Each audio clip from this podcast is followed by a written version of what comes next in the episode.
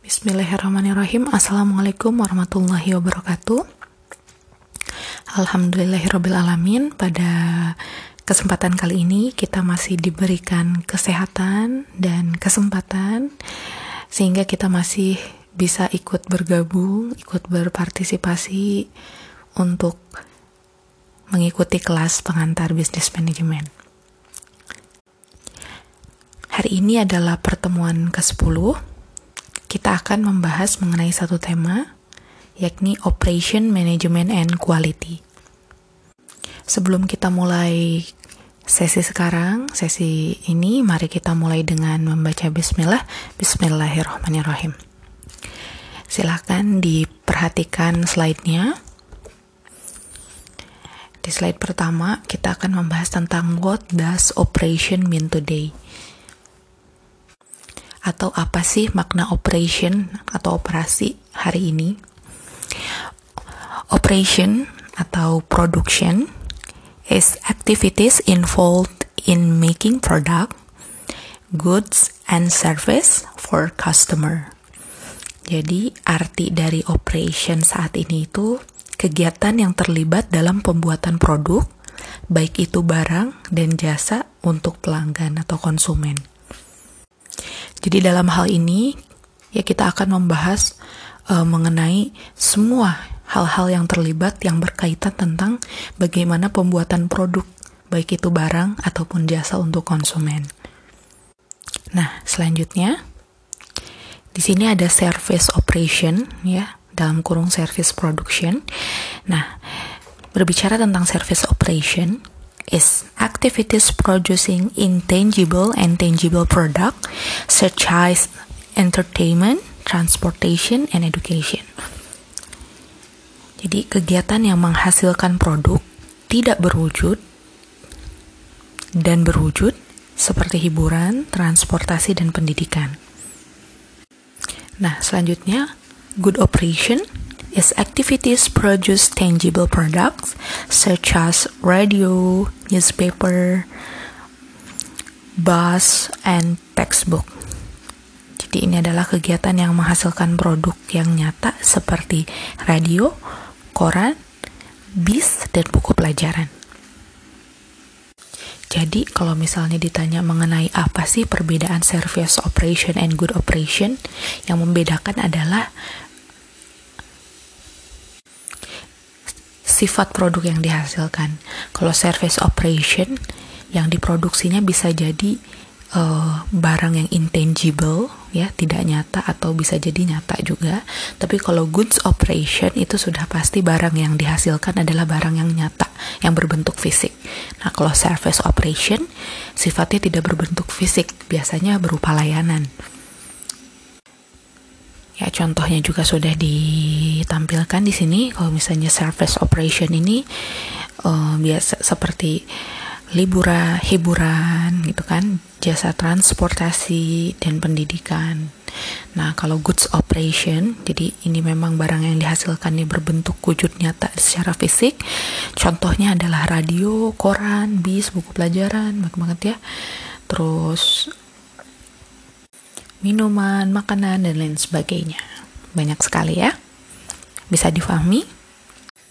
Nah, selanjutnya kita akan berbicara tentang creating value through operation atau menciptakan nilai melalui proses operasi. Nah, tadi kita udah bahas ya sebelumnya tentang apa sih arti dari operasi produksi saat ini. Itu kan proses produksi ya. Nah, tujuannya pasti untuk uh, selain untuk uh, memenuhi kebutuhan konsumen, juga untuk memberikan utilitas kepada konsumen. Jadi bicara tentang operation, kita juga bicara tentang utilitas. Apa itu utility? Utility is product's ability to satisfy a human wants or needs. Jadi bagaimana kemampuan sebuah produk ini bisa memuaskan keinginan atau kebutuhan manusia atau konsumen.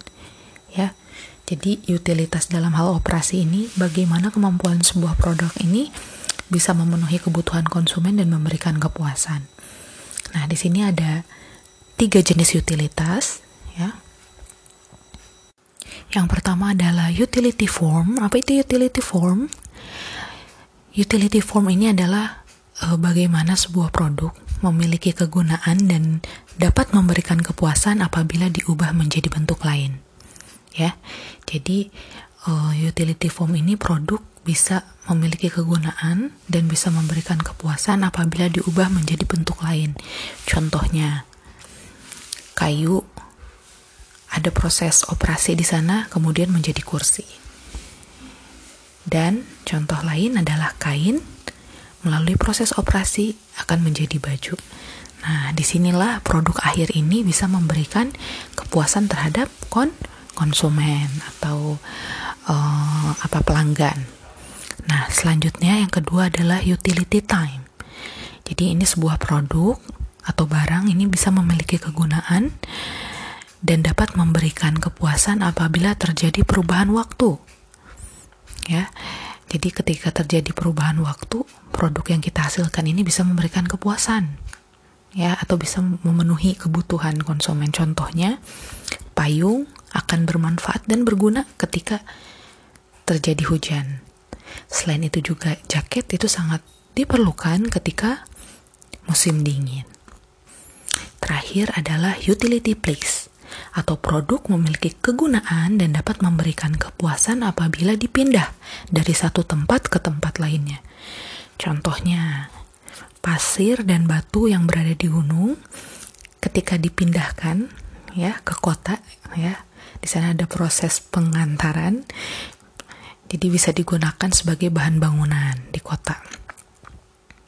Selain itu juga contohnya sayuran di kebun ya ketika dibawa ke pasar bisa dijual dan langsung dikonsumsi oleh masyarakat.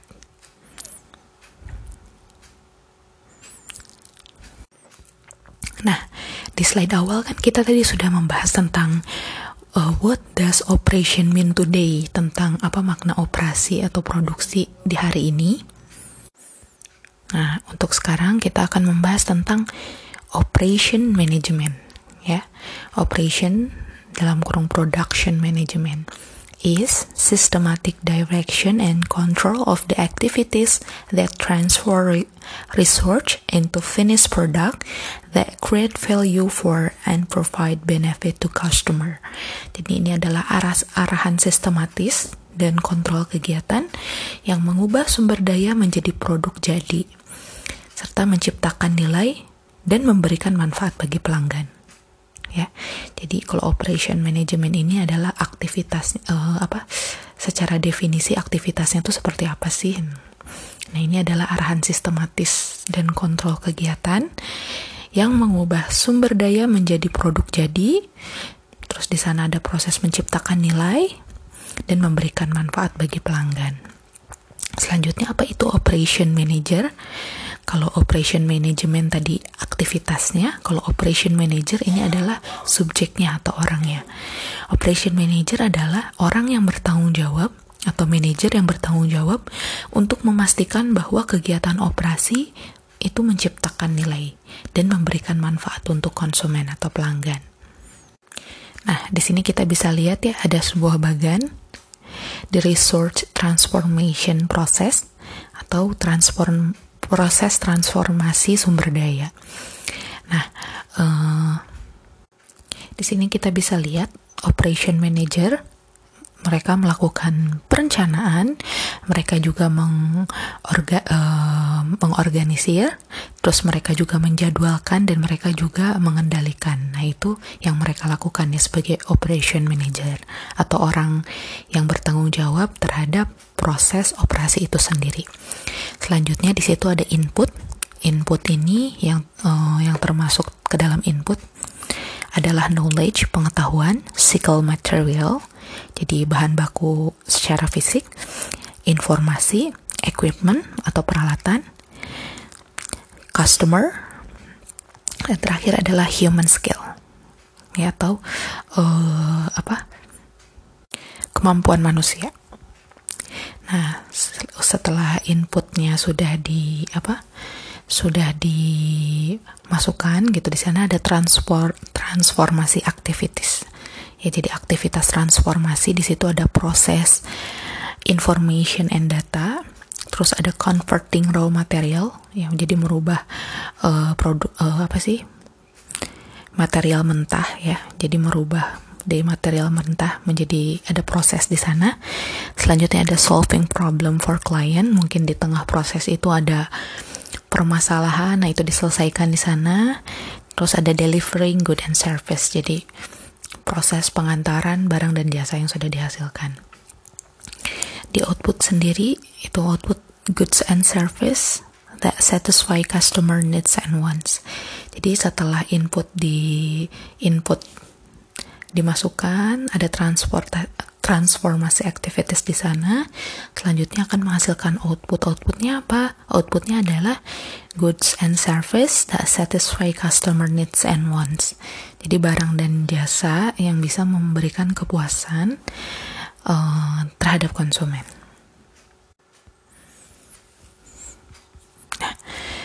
Perbedaan antara service and good manufacturing operation, jadi perbedaan antara operasi barang dan jasa itu apa?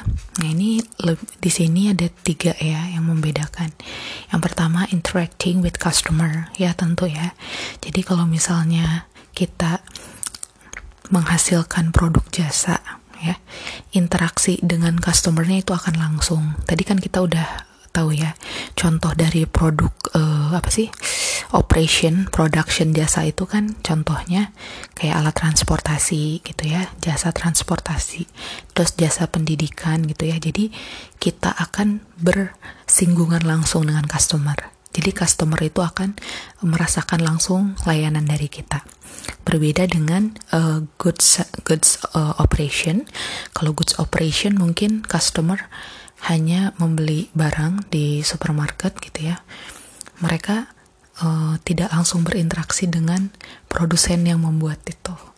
Nah kalau misalnya service operation ini otomatis gitu si pemberi jasa atau pemberi layanan berinteraksi langsung dengan konsumen. Selanjutnya the intangible and unstorable. Jadi produk yang dihasilkan oleh produk jasa ini sifatnya ini tidak nyata dan tidak bisa disimpan. Ya betul ya, jadi karena langsung dirasakan jasanya, kayak alat transportasi, kita hanya berpindah dari satu tempat ke tempat lain, terus misal jasa pendidikan, ya kita bisa ikut kelas gitu kan, menerima materi gitu ya, jadi tidak bisa disimpan dalam bentuk fisik gitu ya, hasil produksinya gitu ya. Nah, beda dengan uh, good manufacture ya. Jadi kalau good manufacture kan goods ini barang sifatnya tangible nyata itu itu bisa disimpan. Nah, selanjutnya the customer presents in the process. Jadi kalau misalnya service manufacturing, jadi customer customer ini hadir gitu dalam proses produksinya, produksinya. Gitu. Berbeda dengan goods manufacturing. Kalau goods manufacturing customer tidak perlu ada di proses produksinya gitu ya. Jadi kalau customer udah menerima barang jadi sejauh ini bisa dipahami. Mudah-mudahan bisa ya. Selanjutnya di sini ada operation process. Operation process is set of method and technology used to produce a goods or a service. Jadi ini adalah seperangkat metode dan teknologi yang digunakan untuk menghasilkan barang dan jasa. Jadi bicara tentang operation proses, kita bicara tentang cara, metode, dan teknologi yang digunakan untuk menghasilkan barang dan jasa. Nah, di sini ada goods production process atau proses memproduksi barang ada dua jenis ya ada make to order operation ada make to stock operation kalau make to order operation ini kegiatan untuk produksi khusus atau yang dibuat khusus sesuai keinginan. Kalian uh, pernah nggak sih lihat beberapa produk ya yang memang dibuat custom? Ya ada di sini ada kata kuncinya custom. Jadi kita bisa membuat sesuai dengan apa yang kita inginkan. Nah mungkin uh, dulu ya dulu rata-rata produk yang custom ini tuh biasanya untuk luxury product ya. Jadi untuk produk-produk yang limited edition gitu ya karena kita bisa request sesuai yang kita inginkan. Tapi sih kalau sekarang sudah banyak juga ya beberapa produk yang memang harganya bisa dijangkau tapi bisa menggunakan sistem make to order operation. Jadi disesuaikan, di custom sesuai dengan apa yang kita inginkan gitu ya. Nah, yang selanjutnya ada make to stock operation. Kalau make to stock operation adalah kegiatan untuk menghasilkan produk standar untuk konsumsi massal. Jadi ini biasanya uh, aktivitas produksi manufaktur pabrik gitu kayak misalnya pabrik yang menghasilkan sabun, minyak goreng gitu ya. Terus pasta gigi gitu itu memang produk dihasilkan secara uh, apa? mas uh, secara massal gitu untuk dikonsumsi secara massal. Jadi tidak ada spesifik uh, custom sesuai yang diinginkan oleh konsumen gitu. Dan biasanya uh, yang membedakannya mungkin uh, spesifikasi produk ya.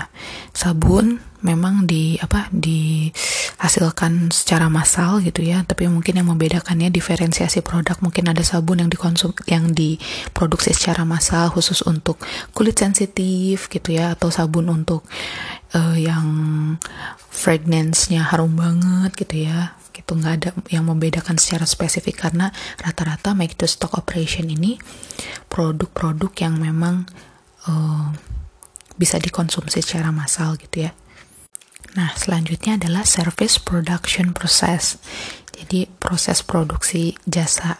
Nah, di sini yang membedakannya ada dua. Kalau sebelumnya di goods production process ini yang membedakannya adalah make to order. Jadi barang yang dihasilkannya ini uh, apa custom dan barang massal.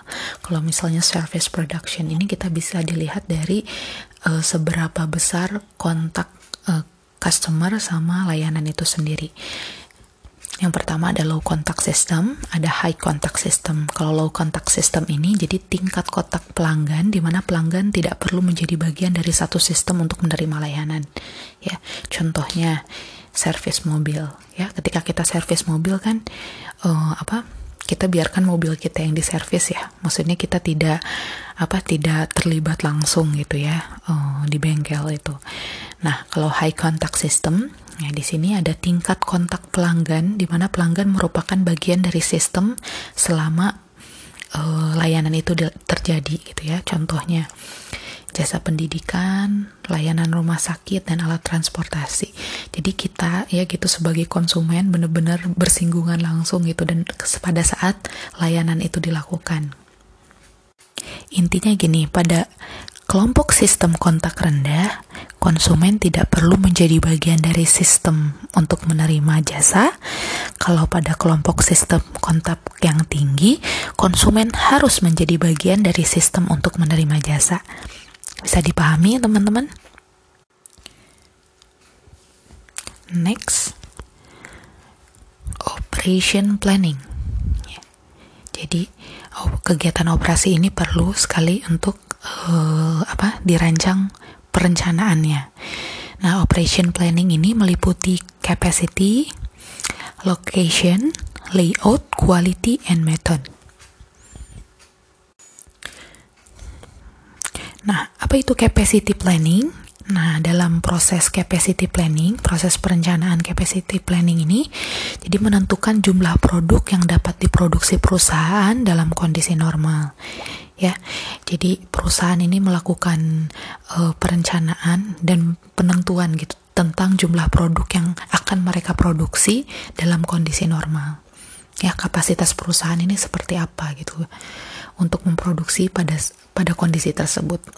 Selanjutnya ada location planning. Di sini menentukan di mana produksi akan dilaksanakan ya berdasarkan biaya dan fleksibilitas ya. Jadi kalau location di sini perencanaan untuk menentukan di mana produksi dilaksanakan ya.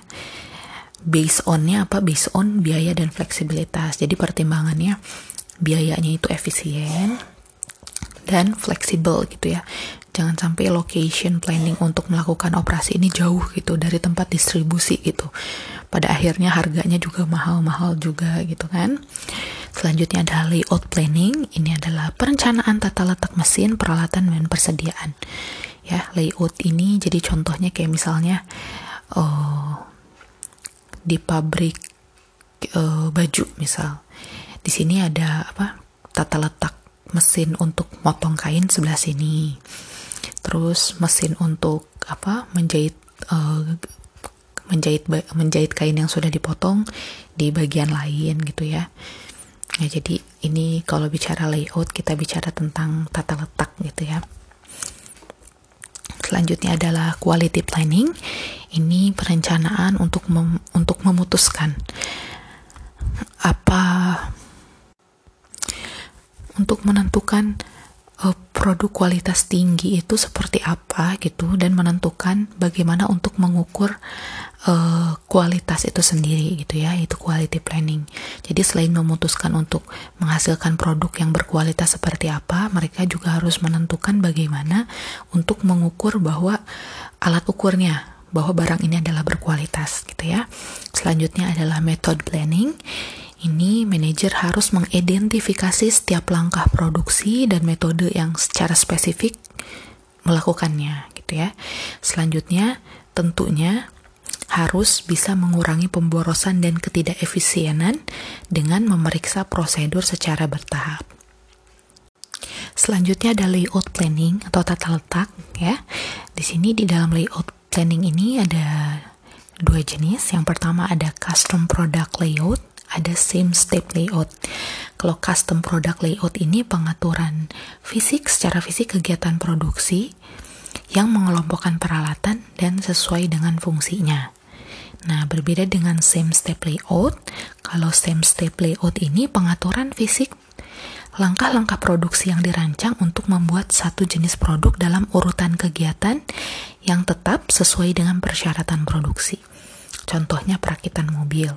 Kayak misalnya gini, kalau same step layout ini, jadi di dalam apa penentuan tata letaknya sifatnya itu bertahap gitu dari satu langkah ke langkah lainnya. Misalnya perakitan mobil, yang pertama uh, pemasangan mesin, selanjutnya pemasangan ban dan lain sebagainya gitu ya.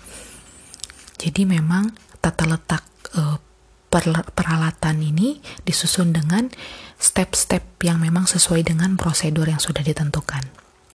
Selanjutnya ada quality planning.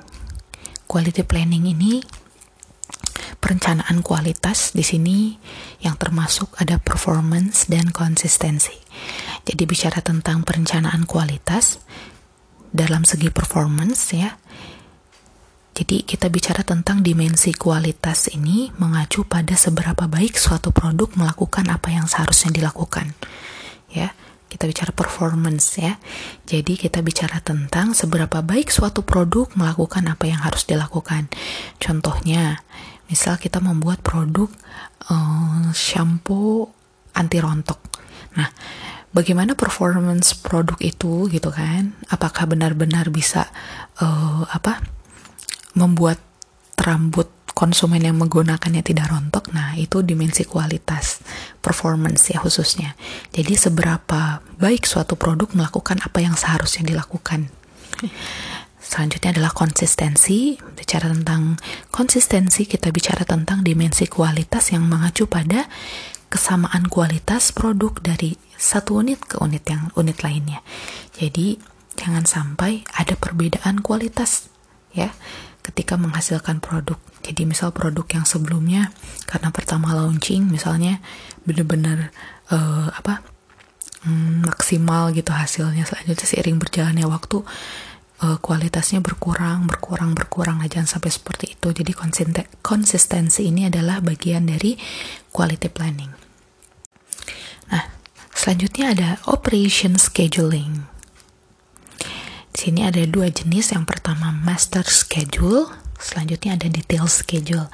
Kalau master schedule ini adalah perencanaan produksi jangka pendek pada suatu perusahaan yang berisi tentang rencana secara menyeluruh serta perinciannya dalam untuk menghasilkan produk akhir atau produk jadi. Nah, kalau detail schedule ini adalah uh, schedule yang menunjukkan kegiatan sehari-hari yang akan dilaksanakan dalam proses produksi.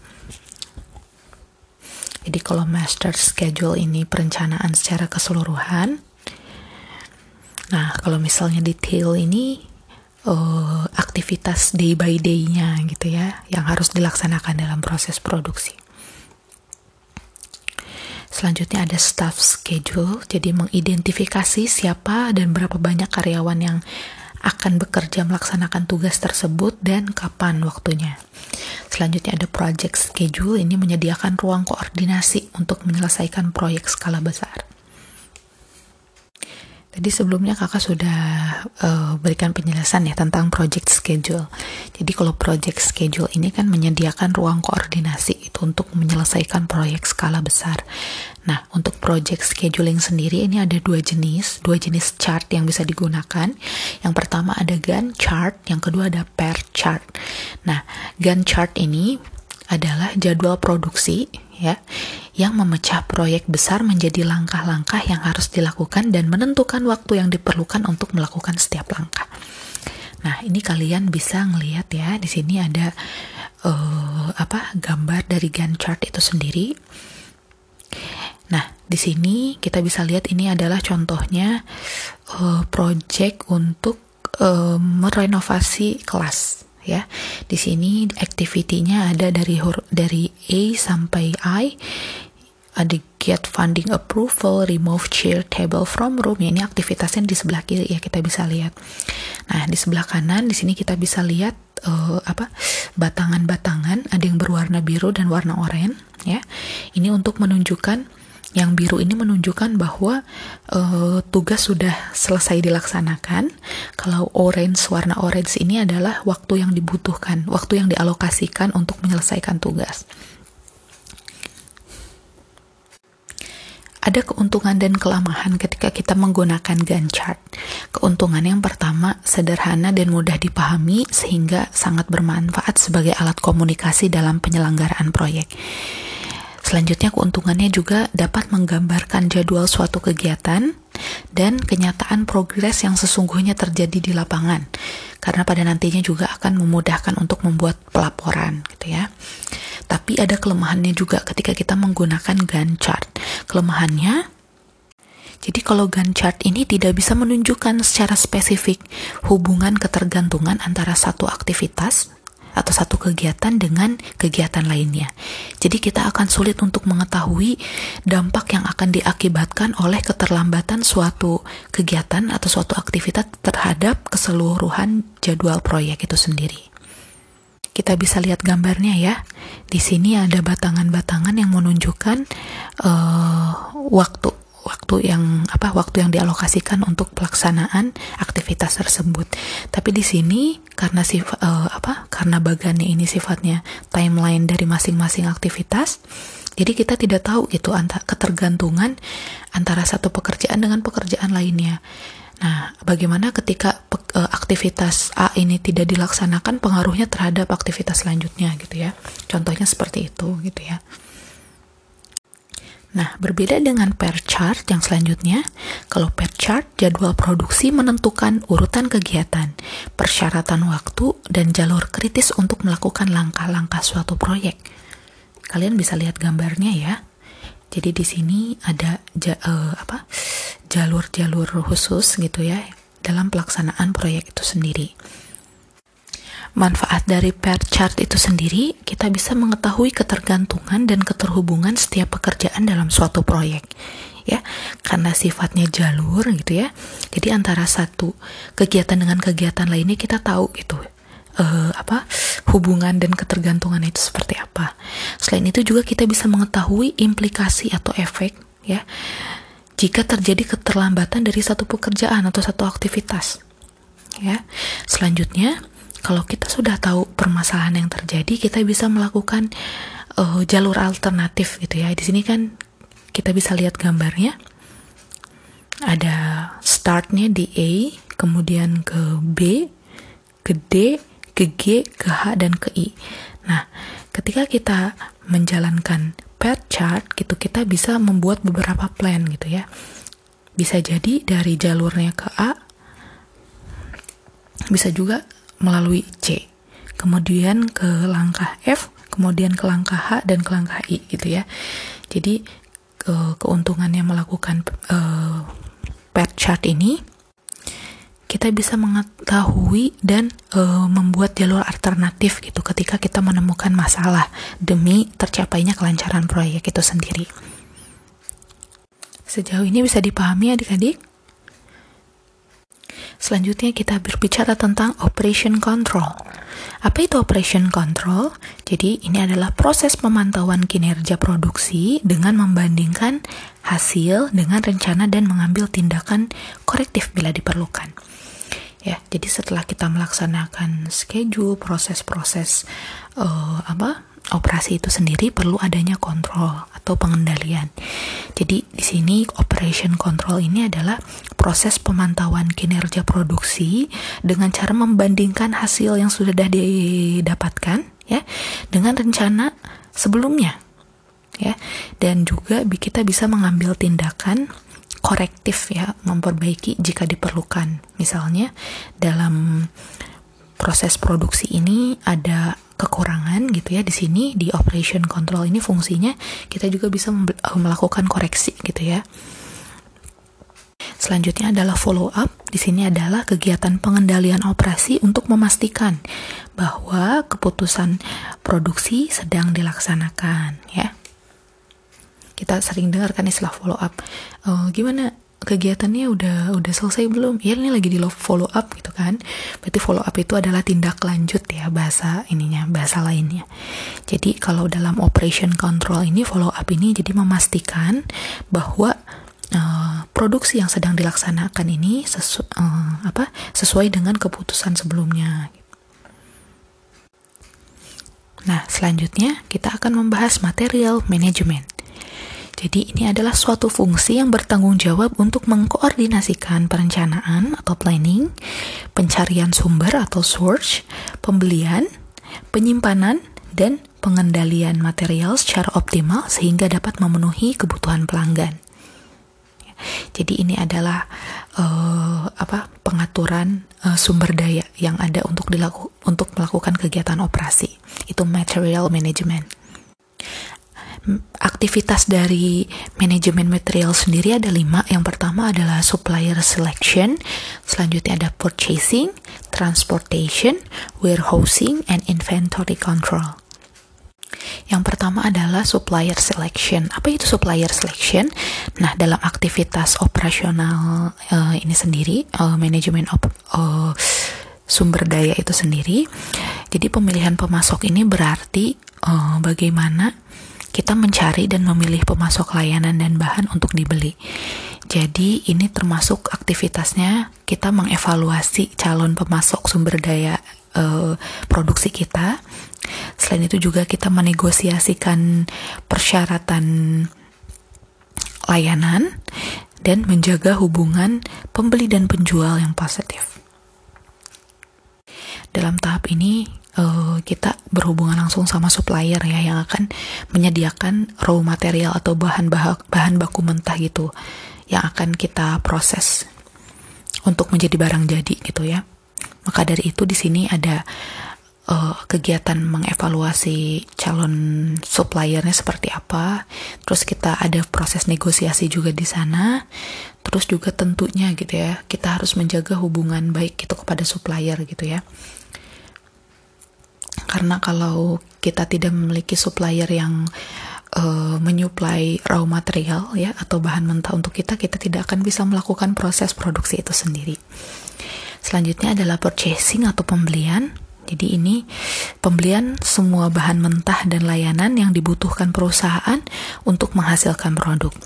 Nah, sebagian besar perusahaan ini memiliki departemen pembelian untuk membeli layanan dan bahan yang tepat dalam jumlah yang dibutuhkan. Selanjutnya adalah transportation atau transportasi. Ini mencakup cara mengangkut sumber daya yang sudah didapatkan ya ke produsen ya dan bagaimana men mengantarkan atau proses transportasi setelah diproses oleh produsen menjadi barang jadi ke pelanggan. Selanjutnya ada warehouse atau pergudangan. Di sini penyimpanan bahan untuk produksi dan barang jadi sebelum didistribusikan ke pelanggan.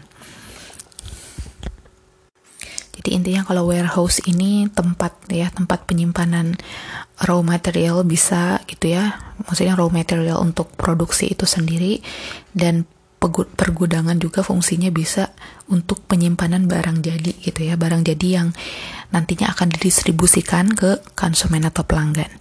Selanjutnya adalah inventory control. Ini mencakup penerimaan, penyimpanan, penanganan, dan perhitungan semua bahan baku yang ada, barang yang baru setengah jadi ataupun barang jadi. Nah, ini fungsinya apa?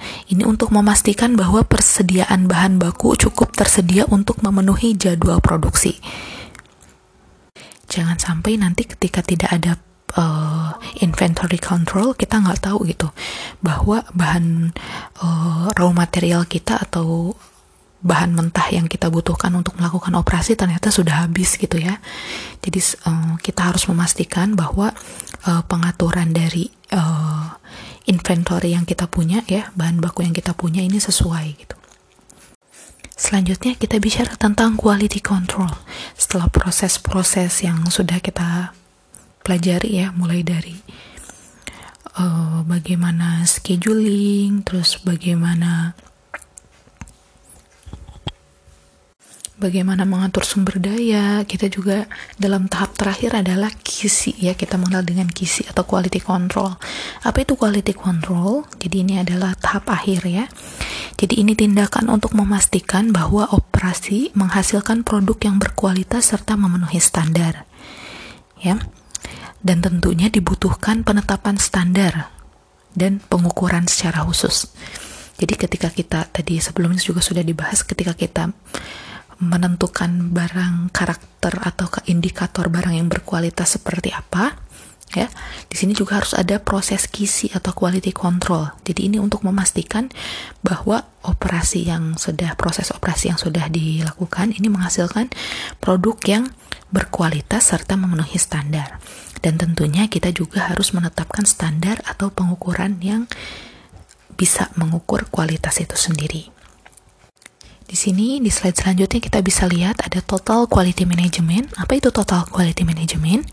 Ini adalah sebuah sistem manajemen kualitas yang berfokus pada pelanggan atau customer focus dengan melibatkan semua level karyawan dalam melakukan peningkatan atau perbaikan yang berkesinambungan.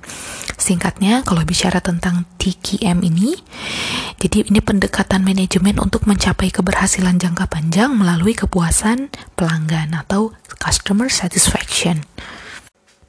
Ada beberapa cara untuk um, dalam menerapkan TKM itu sendiri.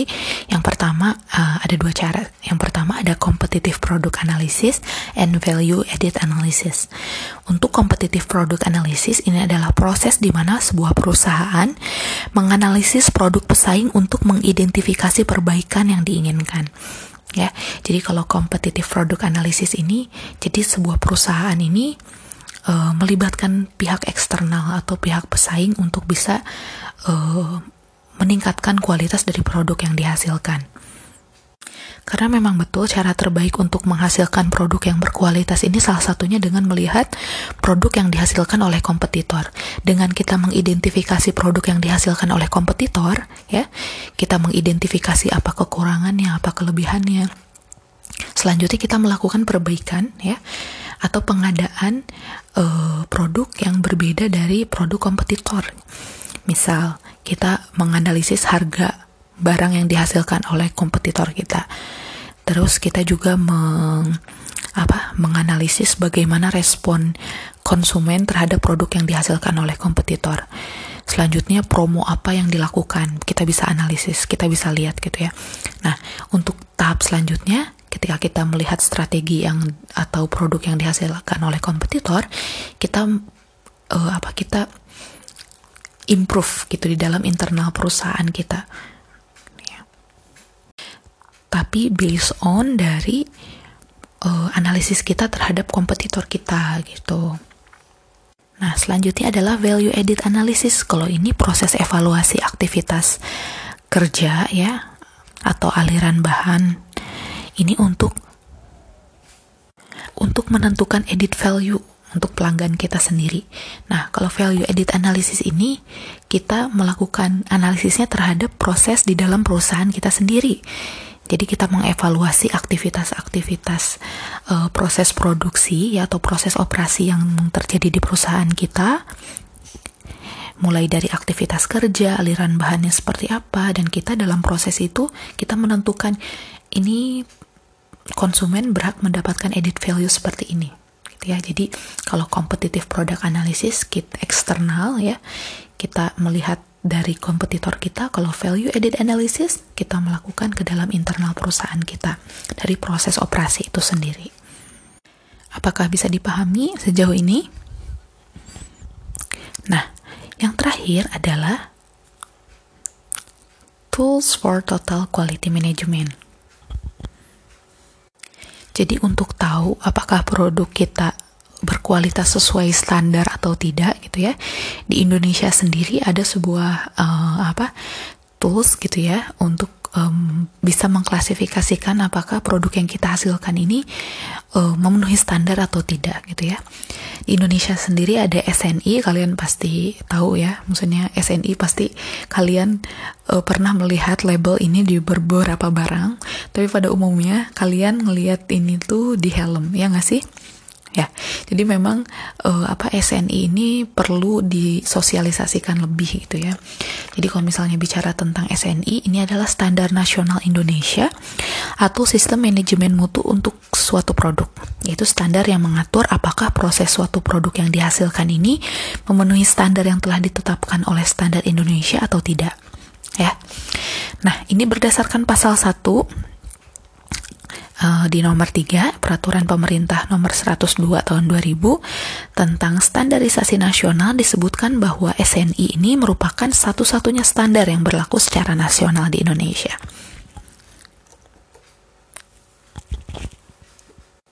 Jadi SNI ini dirumuskan oleh panitia teknis dan ditetapkan oleh Badan Standarisasi Nasional atau BSN, yaitu suatu badan yang membantu presiden dalam menyelenggarakan, mengembangkan dan melakukan pembinaan di bidang standarisasi sesuai dengan peraturan perundang-undangan yang berlaku.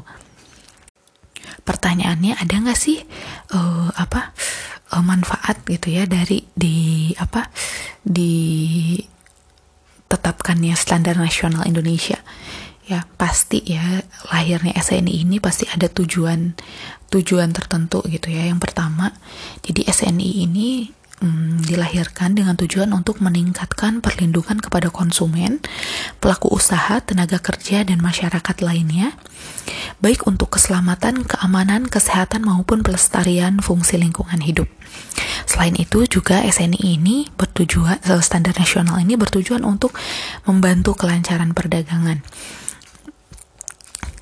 Jadi gini, kayak misalnya sebuah produk gitu ya, ketika sudah mendapatkan label SNI, mereka punya edit value gitu, mereka punya nilai lebih apa?